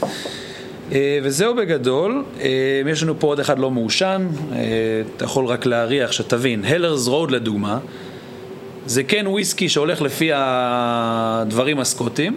כאילו החוקה הסקוטית, בכל, כמעט כל חוק שהם כותבים, הגודל של החביות, הסוג הזה, אבל זה המזקקה עם הדודים השניים הכי גדולים בעולם. כאילו זה משהו מאוד ייחודי. יש להם את הזיקוק הכי ארוך בעולם. הם מזקקים מעל יום של זיקוק. אם אני משווה אותך לגלנגוין שאתה מאוד מחבב, אל תתפוס אותי על השעה המדויקת, אני משער שהזיקוק שלהם הוא 7-8 שעות, הם מסיימים כן, את התהליך זיקוק. אם אני זוכר נכון, 7-8 שעות, אז פה, פה, יום שלם זה מטורף. אז זהו, למה זה? הדוד שלהם זה כמו מכלי חלב ענקיים, של 40 אה, אלף, אה, כאילו הוושטיל הוא 40, ותחשוב, הם כאילו, כל הדוד עשוי ממתכת אה, על חלד, לא מנחושת, ורק הצוואר הוא מנחושת. מזקקים לאט, לאט, לאט, לאט, ובעצם המגע עם הנחושת קורה רק בצוואר. אז חייבים לתת לזה זמן, אחרת אין מספיק ניקוי של, ה... של, ה... של האלכוהול, של העדים. אז, אז יפה, אתה אומר את זה מידע של דברים כאילו שקראת ואתה מכיר על זיקוק. אני פשוט אמרתי, זה כמות גדולה, זה הקטע שלהם, לאט לאט החלקיקים עולים למעלה, זה הקטע שלהם, ובוויסקי שלהם אולי צריך להביא את הבן עשר נגיד, כדי שתהיה השוואה לזה, אבל שוב, זה לא הרעיון. אתה תרגיש ישר פצצה חמוצה ופירותית וטרופית, זה הסגנון שהם מחפשים, גם בצעירים וגם במבוגרים. עשיתי לא מזמן הצבעה לפעילות, מי רוצה איזה פעילות, והצביעו עשרות אנשים להלרס רוד, וזה בגלל ששמתי אותם באיזה פעילות לפני, לא יודע, חצי שנה. הוויסקי שלהם בעיניי הוא חבל על הזמן. ושוב, כדי להשוות, הבאנו פה גם שלוש מזקקות שהן כבוליות, שלדעתי הן מתחקות אחרי הסקוטי. Mm. הלכנו פה עם דברים שהם לא כאלה סקוטים, חוץ מ Hellyers Road, שיש להם איזה ככה אלמנטים דומים. אה, Hellyers Road, דרך אגב, היא גם שונה מרוב התעשייה האוסטרלית, שאוהבת להשתמש בחביות מקומיות, ב tawny וב apera. אז הם באמת משתמשים בחביות יין מקומי, וזה לגיטימי, כי מי ישלח עכשיו חביות לאוסטרליה? זה הון תועפות. גם עד שהם יגיעו הם כנראה יתייבשו. יתייבשו. אז שוב, אז זה מעניין, כי הלרס רוד אין להם, כמעט כל ההוצאות שלהם, אקס ברבן. אמ, והדברים הנוספים ששמנו פה, שכאן תבין את ההבדל, גלן ארמור, יש לך פה קורנוג בן 13, שקורנוג זה המותג המעושן של אה, גלן ארמור, גם מזקקה יחסית אה, ותיקה בצרפת. אה, בחבית Sauternes, יש לנו פה Smögen, חבית בודדה בת חמש בברבן, שעוד לא יצא לך איתו, כי זה לא היה אז בזמנו, ויש פה St. Kilian, שהוא בן ארבע. ב-54 ppm, שסתם כדי להשוות, זה יותר מ Lochindaal, זה יותר מ Ardbeg. St. Kilian עושים וויסקי נורא סקוטי, ובגלל זה גם מאוד מעריכים ואוהבים אותם. מזקקה שמגיעה מ... גרמניה. גרמניה. גרמניה. גרמניה, Smögen שוודיה ו Glann ar Mor צרפת. אז סתם, שוב, זה רק כדי שתריח, תראה את ההבדלים. יש לנו פה את סנט קיליאן, מקודם ערכנו אותו ביחד, זה, זה איילה. זה איילה חזק, אינטר, אינטנסיבי, סטוישה או קולילה צעיר. זה הסגנון. סמוגן זה גם משהו אחר לגמרי. אתה תריח, אתה יודע, אני אמזוג לך שנייה. אה, אני מגיש לך משהו בבר שלך, יא אללה. כן, כן. עוד יש יום היום. עוד לא התחיל היום, אני כבר יושב פה עם ארבעה גלל קירנים. ישראל הראשונה. ועוד לא הגעת, או, חבל על הזמן. אז אה, בקיצור, רגע שנייה. שמע, יש לו אף מעולה ל Smögen, גם בטעימת Smögen שהעברת שהייתי. אה, התרשמתי מכולם. זאת אומרת, הכל היה לי טעים. כמוני. היה אחד לדעתי בן שמונה בשרי. שהיה לי יותר טעים, היה שם אחד בשרי בסוטר. חזק, אה, שרי חזק זה. גופריתי, אני חזיר גופרית. big like, big like. מאוד מאוד אהבתי אותו. זה כן, זה ה quarter cask כזה, השרי שלהם שהם היו עושים בהתחלה. אבל שוב, זה בין חמש. זה בין חמש, תרגיש כמה זה אינטנסיבי, אם תטעם, תראה שהוא גם כבד, הוא farmy כזה, אתה מבין? קשה להסביר מה זה farmy, זה עשן מלוכלך כזה, יש פה אלמנטים של אה, פירות בהירים, של אה, שוב, המדורה הזה. כן, big like? מאוד טעים, מאוד טעים. אנחנו ממש מרגישים שהוא אוהב את החיתוך הנמוך תקרא לזה, שהוא לוקח את זה מלגבולין, אנחנו, הזמני תסיסה שלו זה ארבעה, ארבעה ימים ככה, שזה גם משהו שהוא די אה, זה. אה, והאחרון זה הגלן ארמור, הקורנוג, שגם מדובר בוויסקי ב-35 ppm, mm-hmm. הם גם, הבעלים לשעבר, זה כבר לשעבר, אה, גם נורא, נורא אוהבים את איילה, הם הולכים להקים מזקקה באיילה עכשיו, את גארטברק, שבתקווה נראה קצת ניצוצות, הוא אמר, יש, יש אה, מקום לאופטימיות, עדכונים בקרוב, זה מה שהוא כתב בפוסט האחרון שלו. וגם פה וויסקי ב-35, נגיד 40 ppm. חברים וחברות, הייתה פה איזושהי תקלה בציוד הטכני. התמנה וואבי על, על הציוד הטכני לא עשה את עבודתו כראוי, שזה אני, אה, ולכן אנחנו כאילו עצרנו את ההקלטה, המשכנו אותה, אנחנו פשוט עוברים לנושא. אם יש פה איזשהו פספוס או קיטוע באחד הנושאים, אז uh, אני מתנצל על זה, זה עליי, אבל אני, אה, זאת, uh, האזנו למה שעשינו וזה לא... אני חייב לא להגיד שהתרשמתי מה... שמע, אתה בחור טכנולוג, לא ראיתי דברים כאלה. שמע, מפלא. טכנופוב. מדהים, מדהים, טכנופוב. כן, לגמרי, לגמרי. יאללה, אז ממשיכים? אז אנחנו ממשיכים. הדבר הבא, ש... בעצם הנושא הבא שרציתי לשאול אותך עליו, בעצם אחרי שדיברנו על מדינות וויסקי עולם חדש, שכבר יש להן איזושהי טביעת אצבע, כן. או איזשהו אפיון, זה אמ, בעצם, ה... נקרא לזה ככה, לאן אתה... לאן אתה חושב שאנחנו הולכים? זאת אומרת, מה, מה צופן לנו העתיד? כי עשינו, כאילו, בסופו של דבר, אם אני מסתכל על כל הפרק הזה, אני כל הזמן עכשיו מסתכל לוודא שזה מקליט. אה, אה, אם אני מסתכל על, ה, על כל המהלך שעשינו, אז בגלל שבטח, אני מדבר כמובן על הפודקאסט שלי, כן. בגלל שאני כל כך מתעסק בוויסקי סקוטי, וכל פרק כמעט יש פינת היסטוריה, ואם יש ראיון אז מדברים על היסטוריה, כן. זה כאילו קצת פרק שכביכול אנחנו כבר בעתיד. נכון. אוקיי? ב- ביחס לפודקאסט הרגיל, זה פרק עתידני, אבל אנחנו לא בעתיד, אנחנו בהווה. אז בכל זאת, לאן אתה חושב שאנחנו יכולים עוד להתפתח, או לאן התעשייה הזאת יכולה להתפתח? מה הדברים הבאים שיקרו? אוקיי, אז... Uh... כמו שראית פה מכל הדברים שככה בזמן ההפסקה טעמנו וראינו, יש כל כך הרבה הבדלים וכל כך הרבה דברים. אה, אני חושב שזה כבר התחיל, הנושא הזה שמדינות לא מפחדות למצוא אופי מסוים למדינה שלהם. אנחנו רואים את הקטע של המזקקות הקטנות שנפתחות. מה הולך לקרות בעתיד? לדעתי העסק הזה יתפוס תאוצה, ובמקביל יתחילו לעשות יותר ניסויים. אה, יפתחו יותר את הדבר הזה ש... שקוראים לו וויסקי, אתה רואה שיש מזקקות בסין עכשיו, גם של דיאג'יו, אתה רואה בכל מדינה כבר מתחילה להיות מזקקה, זה משהו מטורף. ולדעתי, אם, אם על הצד הזה שיהיו יותר סופר דיסטילריז, כמו אלזביי, כמו רוזייל, שמייצרות המון המון וויסקי כדי לשרת את הצרכן הרגיל, כאילו הרגיל, הנפוץ, המזקקות היום הולכות על לחשוב בקטן, אבל לחשוב יצירתי. השקעה בחומרי גלם, חביות מעניינות. אה, שוב, זמני תסיסה ארוכים זה דבר שאתה יכול לראות, אפילו טומטים הורידו את הכמות ייצור שלהם והגדילו את הזמני תסיסה שלהם, כאילו, הרבה מזקקות הולכות למקום הזה. מה אני חושב שנראה עוד עשר שנים? לדעתי אנחנו נראה הרבה מזקקות לא מהגדולות, ואז זה ככה כבר אה, מבינות שהם פתחו סתם בשביל הטרנד וחלק מהם אה, יסגרו, אבל יותר ויותר מזקקות קטנות ואנשי עסקים קטנים ייצרו וויסקי בקטן, מקומי. וכל הגיקים, שזה אני ואתה, כל אחד בדרך שלו, ירצה להשיג את הדבר הזה. כי אני לא רואה דרך אחרת. אני רואה היום בצרפת כמעט 50 מזקקות, אני רואה באוסטרליה 30 משהו מזקקות, ווואלה, זה כמו פוקימון, כאילו, חייב לתפוס את כולם, ככה מרגישים הרבה גיקים. ולדעתי בעתיד זה מה שיהיה, זה גם יפגע בתעשייה בצורה מסוימת, אז חלק ייסגר ויהיה בעיות, אבל גם זה העתיד. לא, לא ירחק היום שאני ואתה נרצה להקים מזקקה קטנה פה בתל אביב, פה בישראל יש קצת בעיות רגולטוריות בטח, אבל כל אחד ירצה להקים לו איזה משהו, ומי שיהיה לו טעים יקנה, ומי שלא, לא. אני לא רואה משהו, משהו אחר. אני, אתה רואה, גם באירלנד הולכים למקום של הדגן עכשיו, אה, שמים שיבולת בפנים, שמים את כל סוגי הדגן, מנסים להחזיר דברים כאילו למסורת של 200 שנה אחורה. ולדעתי זה שם, זה שם. אנחנו נראה יותר ויותר מזקקות, עושות ניסויים, עושות דברים שונים, מנסות משהו אחר, אה, וכל אחד לפי האפיון שלה. לתפוס קהל גדול או לתפוס את הקהל הגיקי. וזה מה שהולך לקרות. אנחנו נמשיך לראות מזקקות נפתחות שהולכות על המודל הקטן, אבל הפרימיום כאילו לגיקים בקטע הזה. אני, מאוד מעניין אותי לראות מתי אנחנו... אה, נעצור.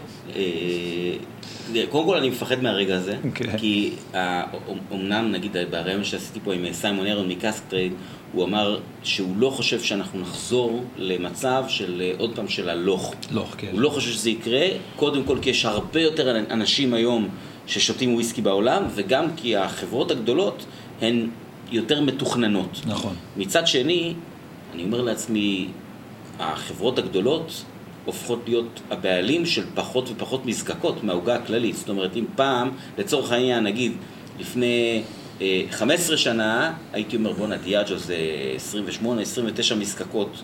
היום הם עדיין 28-29 מזקקות, נכון. אבל יש יותר מזקקות, כן. ויותר ויותר מזקקות פרטיות. לא, גם הנפח... אה, אה, החבר'ה מקיל חומן וכו' וכו'. כן. ומעניין יהיה לראות מתי הביג ברנדס בעצם, או ה big companies יתחילו לאסוף מזקקות. יהיה להם פורטפוליו של וויסקי עולם. בתכלס הדבר הזה קורה. אנחנו הולכים לראות את דיאג'יו שקנו את בלקונס, אחד הסינגל מלטים המובילים בארצות הברית, שזה גם טרנד. דרך אגב, דיברנו על טרנדים, אנחנו לא דיברנו על ארצות הברית. אבל טרנד הסינגל מלט בארצות הברית, זה גם מהעשור שניים האחרונים שככה התחילו אה, להיכנס לעולם הסינגל מלט. אה, אז לדעתי הם לא מסתכלים בכלל על הדברים הקטנים האלה, כי בסוף הם יצרו את הסופר דיסטילריז האלה שמייצרים הכל בלחיצת כפתור. אתה מכיר את העולם של אלזה ביי, שכולם חושבים שהם עושים רק וויסקי מעושן, אבל זה, זה פשוט בעיקר, לא. בעיקר לא. בדיוק, בעיקר לא. אלא זה לתת שירות יותר לבלנדים והכל. אחד הדברים שאני... אה, אה, אני חושב, השורה הבודדה, או השתי שורות שאמרתי הכי הרבה בפסטיבל וויסקי של יין בעיר, שרק היה לפני כן. יומיים, אה, זה שאנשים שאלו אותי מה זה אייל זבי ומה הם יודעים לעשות.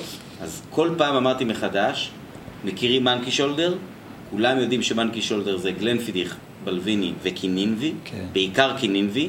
במאנקי שולדר אין בלוויני כבר שנה וחצי. יש שם אלזבי בטעם בלוויני, וזה משהו שצ'ארלי, אה, אה, השגריר העולמי של אה, בלוויני, אמר בפרק שהקלטתי אותו לפני חצי שנה. זאת אומרת, זה לא... א', יש את זה מוקלט ממקור רשמי, וב', זה כאילו... כאילו, וזה כן. איכשהו התקבע הדבר הזה, אבל זה מה שהמזקקה הזו עושה, מפלצת. כן, הם פשוט עושים... כאילו וויליאם גרנטס, הם אה, הבינו מה הולך לקרות, בדיוק אה, כמו דיאג'ו, והם יודעים לחלק את השוק. בלווני נהיה כמו הפרימיום שלהם. אם פעם היית משיג דברים עוד במחירים שהם אה, נוחים לצרכן הבסיסי, היום המחירים שלהם עלו וזה בכוונה. זה בכוונה כי הבלוויני נהיה המותג כאילו סוג של פרימיום. כן, לגמרי. דיאג'ו, אני לוקח אותך לאיילה, ואני לא רוצה לדבר על זה כי זה לא המהות פה, אבל הם יודעים להגיד לך שקולילה זה הוויסקי. כל, כל איילה כבר יקרה היום, אבל קולילה זה המזקקת המונים של דיאג'ו, לגבולין זה הפרימיום, ואנחנו רואים את פורט אלן שתכף אה, כבר, אתה יודע, תוכל לרכוש וויסקי. כי בן שלוש של פורט אלן, אה, עוד אה, ככה כמה זמן, אז אנחנו, אני אומר באחריות מלאה, ואתה יכול להקליט את זה, שלקנות new make של פורט אלן יעלה לך לבקבוקון קטן איזה 300 פאונד, 400 פאונד, כאילו זה יהיה הסגנון האולטרה פרימיום. וגם, האמת שגם בוויסקי עולמי, שאני מקשר את זה, יש מזקקות שמההתחלה אומרות, אנחנו עושים וויסקי שהוא יקר יותר. גלן ארמור, הבקבוקים הבסיסיים שלהם עולים 70 יורו, ואיזה בקבוקים בני חמש, הם אומרים, אני מתחיל לעצמי גבוה יותר. ארמוריק, הם 30 ומשהו יורו, הבקבוקים שלהם. אז הם עובדים במודל אחר. אוקיי, okay, אז אה, ש... כשאלת המשך למה הולך לקרות, האם יש אה, איזשהו אה, טרנד, או אולי, אני אומר טרנד לא כ... כעלבון, okay. כן. אני אומר טרנד כעובדה, משהו שהתחיל לקרות בעולם החדש, שאתה חושב שהוא ממש ממש הצלחה, ו/או ממש ממש כישלון. אני אתן לך דוגמה למשהו שאני חושב שהוא הצלחה, שזה העישון באקלים חם, שמשהו שלפני חמש שנים אה, הרבה אנשים קצת גיחכו על זה, ואני חושב שאי אפשר להתווכח על זה שזה עובד, לא בהכרח הטעם של כולם, אבל כן. יש כל כך הרבה אנשים שאוהבים וויסקי שמיושן באקלימים האלה, שאתה לא יכול לבוא ולהגיד, חברים, זה אה, כישלון. זה לא, כן. אה, קודם כל נגעת במגמה שעובדת והיא באמת טובה, אנחנו רואים את זה גם אני לא, אה, בוא ניקח את מילקנני לדוגמה, שעושים את כל הנושא בים המלח, אין ספק שהרבה מהוויסקים היותר טובים של מילקנני התיישנו בים המלח, ככה אני רואה את זה. מסכים איתך לגמרי. אה, אני תמיד אהבתי את אמרות וקבלן, אז זה לא חוכמה. אה, אם יש טרנד, לדעתי, ש... שאנחנו גם רואים שהוא כל הזמן חזק, זה שמזקקות, אין להם בעיה להוציא וויסקי צעיר, הן משקיעות בתהליך ובחומרי הגלם שלהם. אמרתי מקודם בימבר, בימבר הם כאלה. הרבה מזקקות באירופה, הן בכלל לא מנסות להגיע ל-10-15 שנה, הן משחררות הכל בגיל 3, 4, 5. ולדעתי, הדבר הזה, אה, הרבה מזקקות רוכבות על המזקקות שבאמת משקיעות, ואת זה לאט לאט אנחנו נראה נעלם. פחות ופחות מזקקות שמוציאות דברים בני 3-4. דבר שלדעתי הוא נחמד על הנייר והוא לא באמת עובד, או שעדיין לא מצאו את הנוסחה שיעבוד, זה כל הנושא, הנושא של ההשקעה בדגן. כאילו אין לי ספק שזה הולך לשם, אבל כל מי שחושב שהוא יכניס חמישה אחוז שיבולת או עשרה אחוז תירס ויגיד זה וויסקי מיוחד ומגניב, או פתאום אנחנו רואים יותר שיפון, גם באירלנד, גם בסקוטלנד, אגב, ברוכלדי וטיניניך. עושים וויסקי שיפון. ואינצ'דרני הוציאו רק שיפון. אינצ'דרני, נכון, נכון, נכון, צודק. אינצ'דרני וטיניניך זה אותם, אה, איך זה נקרא, המטחנה והזה, mm-hmm. זה אותו דבר, אז כאילו קל להם לעשות שיפון שם, זה לפחות מה שקראתי. אז לדעתי הדבר הזה הוא עכשיו ככה בחיתולים שלו, ואני מאמין שגם באירלנד, שיש לך את בואן ואת מתוד אנד מדנס ואת אה, נראה לי בלק ווטר השם שלהם, שהם עושים וויסקי עם כל מיני דגן שונה, אני לא חושב שזה יחזיק מים, אני חושב שהדבר הזה זה נחמד על הנייר, וזה רק כדי להוציא וויסקי צעיר שמרגיש לו בשל בהרבה מצבים, לדעתי זה מתישהו אה, יפסיק. Mm-hmm. זהו בגדול. אה, אוקיי, אז אה, אם אנחנו עכשיו אה, אוספים את כל המידע הזה, דיברנו על העבר, דיברנו על מה קורה היום, נתת את התחזית שלך ודיברנו על טרנדים, עברנו דרך כמה מדינות וויסקי ואתם לצערכם לא יושבים איתנו כאן, אבל אני לשמחתי יושב, יושב איתי וטעמתי פה כמה דברים מאוד מאוד טעימים, האמרוט ממש ממש טעים לי והסמוגן כמובן שטעים לי זה לא מפתיע וגם הקורנוג. אז מה, מה אתה הכי אוהב בעולם החדש? מה המזקקה, ש... או, שתי איזה... מזקקות שאתה הכי הכי הכי אוהב? ומה, האם יש מזקקת עולם חדש שקנית בקבוק או היית בטעימה, זאת אומרת שבאת נרגש לקראת החוויה והתבאסת ממש ללא יוצא מן הכלל? ש... כל מה שטעמת שלהם, אוק, לא אהבת. אוקיי, אוקיי, שאלה מאוד קשה. מי שיודע אותי, אני בחור uh, חיובי. והרבה פעמים אני ניגש לדברים בלי איזה ציפייה ואני מאוד נהנה. אבל uh, אם יש דברים שבאמת uh, מרגשים אותי, ועד היום אני קונה בקבוקים שלהם, אני אומר לך בחד משמעית, לא דיברנו עליהם הרבה כל כך, וזה בסדר, אין, אין זמן, אבל הלרס רוד זה מזקקה שעד היום אני מחפש דברים שלה כל פעם שיוצא. מתזמניה. כן, מתזמניה, מאוסטרליה, אני עד היום מחפש דברים שלהם. אה, אני חושב שאמרוט תמשיך עוד מזקקה, שאני אמשיך לקנות. אה, יש להם הוצאות מעניינות ודברים שונים, שכל פעם מחדש יש להם איזו הוצאה בברנדי, שאני קניתי אותה נטו כי סרג' כתב שזה דומה לפרויג משנות ה-60. עכשיו, ברור שהוא מגזים, הוא אוהב את הרומנטיקה וזה, אבל וואלה, טעמתי את זה. הבאתי לאשתי, אומרת לי, וואו, וואו, איזה וויסקי, והיא לא כזה אוהבת, אתה מבין? ואני, יש דברים שאני אמשיך לקנות שלהם, של קורנוג, סמוגן אני מרגיש שאני במיצוי מסוים, כי יש לי איזה 12, 12 בקבוקים שלהם, מרגיש שהם במיצוי מסוים, גם יקרים יותר מהאחרים, אבל בגדול אלה מזקקות שאני אמשיך לקנות. בשנתיים האחרונות חשוב לי שאתה ואתם תבינו, מצאתי את עצמי כל הזמנה שם לפחות וויסקי עולם חדש אחד. יש מצבים שהזמנתי גם יותר עולם חדש מאשר וויסקי סקוטי, זה ברמה כזאת. ואם יש מזקקה שאני באמת יכול להגיד שלא התחברתי אליה, ושוב, זה עניין של, ה, של הטרנד כאילו שאנחנו מדברים עליו. אה, אוסטרליה לדעתי מובילה, אל מול זה שאני אוהב את אלרס רוד, היא מובילה במזקקות שפשוט לא כל כך חיבבתי דברים שלהם. אם זה את לארק, שזה מרגיש לי כמו ברבן פחות טוב מברבן הדברים שתיתי. יש לנו את סטאר וורד, סטאר וורד או סטאר וורד, סטאר וורד, לא משנה, שאני באמת שמהוותיקים ביותר שם היא יחס, יחס, היא לא, לא, יודע, לא, לא יודע בדיוק מה השנה שלה, אבל היא כן, היא בחמש עשר שנים האחרונות ככה תפסה תאוצה. אני לא טעמתי עד היום, זה כאילו וויסקי מאוד מאוד גנרי, שרק משחק על העסק הזה של החביות המקומיות והדברים האלה. אמ, אני חייב להגיד שבימבר לדעתי היא מזקקה טובה מאוד, אבל גם הם במיצוי מסוים. אני לא מרגיש שקניתי בימבר או טעמתי בימבר לאחרונה שהוא שונה משמעותית מהבימבר הקודם, וזה הקו שלהם.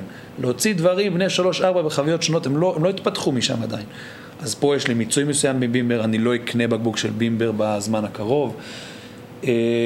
וזהו בגדול, הייתי הולך על האוסטרלים, על האנגלי, הגרמנים, הגרמנים גם, הרבה דברים אצלם, יותר מדי על הקו של המתחנף והמתוק, גם סלירס וגם הירקיניאן, מה שפעם קראו להם, אני לא זוכר, גלן משהו והסקוטים טבעו אותם. כל, אין להם דבר אחד בברבן פשוט. עכשיו, אני אוהב הכל, לא רק ברבן, אבל אתה לא יכול כל דבר להוציא בצבע אדום שחור, כל דבר אותו, סגנון אותו, זה, זה מוריד מזה. אז זהו בגדול. יש ויש, העולם גלובלי, העולם פתוח, רק תצביעו ותבחרו. יפה מאוד. אז גיל, אני רוצה להגיד לך תודה רבה. אמרנו שנעשה פרק של שעה, נראה שזה הולך לכיוון השעה ורבע, שעה ועשרים, אבל היה מעניין, אני חושב שגם הצלחנו, זאת אומרת, באיזשהו מקום קצת קפצנו ממקום למקום, אבל קפצנו בגלל שאנחנו עושים פרק על כל העולם, אז אי, מאוד, אי אפשר שלא לקפוץ ממקום למקום. אז חברים וחברות, שמעתם פה על לא מעט שמות של מזקקות ספציפיות ומדינות. אני אצטרף מה, מהצד שלי, אני חושב שהזכרת אותם, אני ממש ממש נהניתי לשתות פוני. טעמתי שניים כן. או שלושה סך הכל, אבל הם היו בני ארבע והם היו ממש ממש טעימים, זה סינגל גריין שעושים משעורה ושיפון אה, בצפון איטליה, קרוב, נדמה לי שהמדינה היא סוד טירול, זאת אומרת זה בגבול אה, אה, איטליה-שווייץ. כן. אה, לצערי לא הצלחתי לבקר שם, זה היה מחוץ לגבולות גזרה של כל פעם שהייתי באיטליה, אבל מקום שאני בהחלט רוצה להגיע אליו, גם כן עושים... אה, בעיקר חביות, אה, יש להם מרסלה ויש אה, פינו נרו וכאלה. אנחנו יודעים כמה אתה אוהב יין איטלקי. כן, כן, ואני מאוד מאוד אוהב יין איטלקי, כן, זה זמן טוב, שוב להזכיר, יש משלוח חדש של ריגר סלקשן בדרך. אלוף, אלוף. ארדמור ב finish אמרון, הם יהיה. הוא, ש... לא, הוא לא נגמר כבר? אני יכול לארדמור גם, אבל... לא, לא, אני, לשמחתי הרבה, סבסטיאן הקצה לי כמות נאה של בקבוקים, אז כל מי שפנה אליי וביקש לשריין בקבוק, כמובן ששוריין, יש עוד כל מיני דברים שמגיעים. אבל אה, הוא אה, בהחלט מה שאני ממש ממש מחכה לו. אה, וזהו. גיל, תודה רבה לך שבאת. תודה לך, תודה לך. החגיגי. ואפשר לקבוע לפרק 100, לחשוב על... כן, בקצב שאני מקליט פרקים זה לפחות עוד שנה וחצי, בואו נראה מה יהיה. יש מזקקה ישראלית חדשה שפתאום החליטה להציץ עכשיו החוצה, למרות שהם עובדים כבר יותר משנה. NGK, בוויסקי לייב יהיה את רוח. זה גם משהו, זה משהו עם תומר גם, וזה NGK, NGK ש... כן, כן, לפי מה שאני מבין זה מזקקת בת של מילקן האני, התחילו לזקק במאי 22, ושיהיה ברור, אני חושב שלפעמים המאזינים חושבים שכל בן אדם שעושה משהו בתעשיית הוויסקי ישר רץ לדבר איתי, כן?